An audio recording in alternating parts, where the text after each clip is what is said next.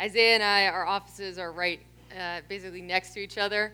And so we do a lot of, um, you start this timer. I look like I'm a millennial here with like all my devices, but let's be honest, I don't really know how to use these, and I'm too old to be a millennial. So, anyway, our offices are right next to each other, and so sometimes it's it's funny to like quote random movies when we're trying to talk to each other, like Isaiah, the meatloaf. That's it. Okay, thank you, thank you. Um, was like, surely you guys have seen that movie. So, in my journey to get here tonight, it is actually slightly a miracle that I'm here because I had to face a lot of hurdles even getting to TF starting earlier today. So, again, another reason that I'm not a digital native, don't know my technology like I should. Apparently, I made some sort of error as I was editing my talk. So, I was doing it last night and then this morning, spent a couple hours, and I was like, okay, good. I'm just going to print this, Jimmy, like make some edits, and then like we'll be good to go. And so I go to AirPrint and it's like, okay, finds a printer or whatever. And it goes to print it out, and it's like, ooh, error, and the document closed. Well, apparently, I wasn't actually working on like a real Google Doc. It was just this other one, and it hadn't hadn't hit the little check mark, and so like I lost everything. and so I was in a bad place, and I was like, all right, you know, like suck it up, like put your big girl panties on, like you got to do this, Lex. So then I got to work again. Luckily, had remembered some stuff, and then I'm like, okay, like I'm just gonna get a little bit of work done pick up my daughter, go home, she'll go to bed, or my husband can hang out with her for a little bit, and then you know I'll finish up working on this. Daycare calls me at like 4:45, and they're like, um, "Yeah, your child is barfing on everyone, so if you can come and get her, that would be awesome." I was like, "Ooh, yeah, wouldn't that be awesome? Can't wait." And so I go get her. I'm like, "Okay, hopefully, like she'll just make it home because you know throw up in the car, like that tends to suck." And uh, nope, we didn't. We lived like five minutes from the daycare, not even. And so, nope, she threw up in the car. So then I got there, and I promised like I was dressed like a real person today, like with you know the clothes and everything, like that you wear in public. And then it was like she's barfing on the dress. I'm like, okay, change that, throw some clothes on. So I think this shirt doesn't smell like throw up, but like if you want to just you know air high five on your way out, that's fine too. You don't have to get too close to me. So, but I came here nonetheless. She's asleep. Hopefully, she stays asleep. My husband's taking care of her. But I am, when I'm not at work hanging out with Isaiah, I'm just living the mom life. And here's a couple pictures. I guess it's not helpful for me to stand right in front. She's pretty cute, um, which makes up for all the like vomit and poop and stuff. Um, and then I think I have one more. She likes bows. She didn't used to like bows, and then the other day I had one on. And I was like, "Oh, okay, you don't need this anymore." I took off. She started crying. I was like, "Okay, diva, like let's put your bow back on." Um, so her name's Mackenzie, and so she is almost one year old, and on February, le- her birthday's February 12th, so February 11th, at the Gold Rush game, there is a diaper derby during halftime, and guess who's going to be appearing, hopefully?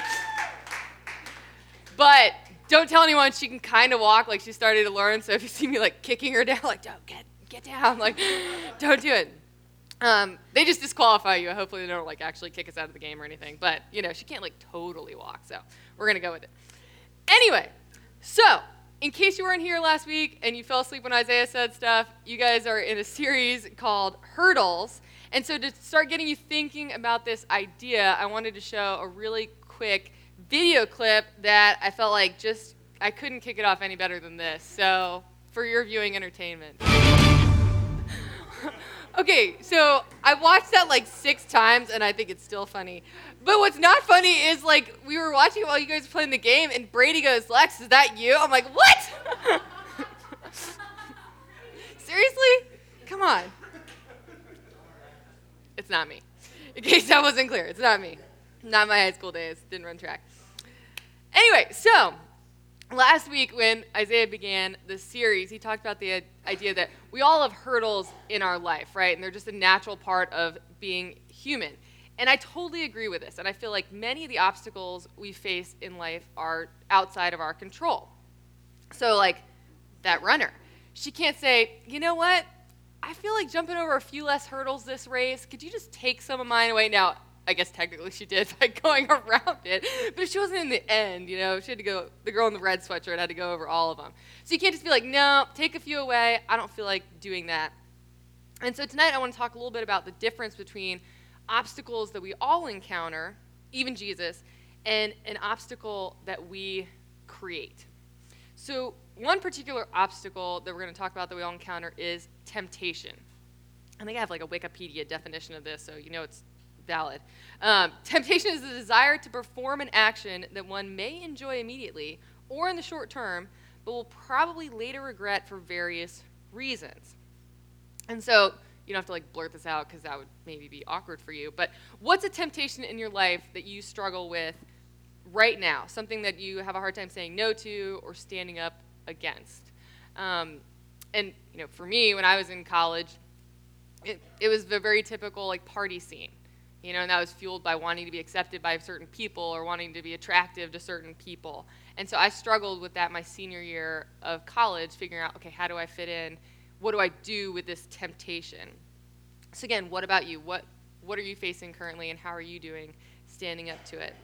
Because um, while temptation is an obstacle we encounter, sin is the obstacle that we often create in our own lives as a result of incorrectly dealing with the hurdle of temptation. So 1 Corinthians 10 13, I love this verse. It has such great wisdom. It says, No temptation has overtaken you that is not common to man, all mankind.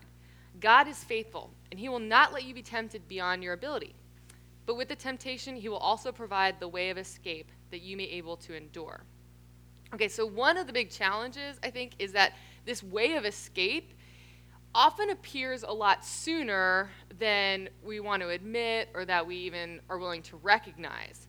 And so we actually miss the way of escape, and then we get to a point facing the temptation where it really, you can't escape it. So, like, for example, let's say you're out on a nice date, you've gone to dinner, had a great time, you are getting walked home, when you're at the door deciding, are you going to come in? Are you not going to come in? Like, that's the way out. Not after you go in, have a few drinks, light the fireplace, you know, sit on the bearskin rug, whatever. It's like, I don't know how you avoid that temptation. Like, it was, you know, hour ago. Like, that's how you avoid the temptation. That is the way of escape. So, again, it's earlier than we want to admit, but God does provide that way out. Okay, so right now, where I want to spend most of our time tonight is in Luke 4. And we're going to see how Jesus responds to this unavoidable hurdle of temptation in the hopes that we can kind of find wisdom for how we can deal with the same unavoidable temptation hurdle and not turn it into the avoidable or the you know self-created temptation of sin or hurdle of sin. Okay, so I'm going to read Luke 4, 1 through 13, and this is in the NIV. So Jesus, full of the Holy Spirit, left the Jordan and was led by the Spirit into the wilderness, where for 40 days he was tempted by the devil. He ate nothing during those days, and at the end of them he was hungry. The devil said to him, If you are the Son of God, tell this stone to become bread. Jesus answered, It is written, Man shall not live on bread alone. And the devil led him up to a high place and showed him in an instant all the kingdoms of the world. And he said to him, I will give you all their authority and splendor. It has been given to me, and I can give it to anyone I want to. If you worship me, it will all be yours. Jesus answered, It is written, Worship the Lord your God and serve him only. The devil led him to Jerusalem and had him stand on the highest point of the temple. If you are the Son of God, he said, throw yourself down from here, for it is written, He will command His angels concerning you to guard you carefully. They will lift you up with their hands, so that you will not strike your foot against a stone. Jesus answered, It is said, do not put the Lord your God to the test. When the devil had finished all this tempting, he left him until an opportune time.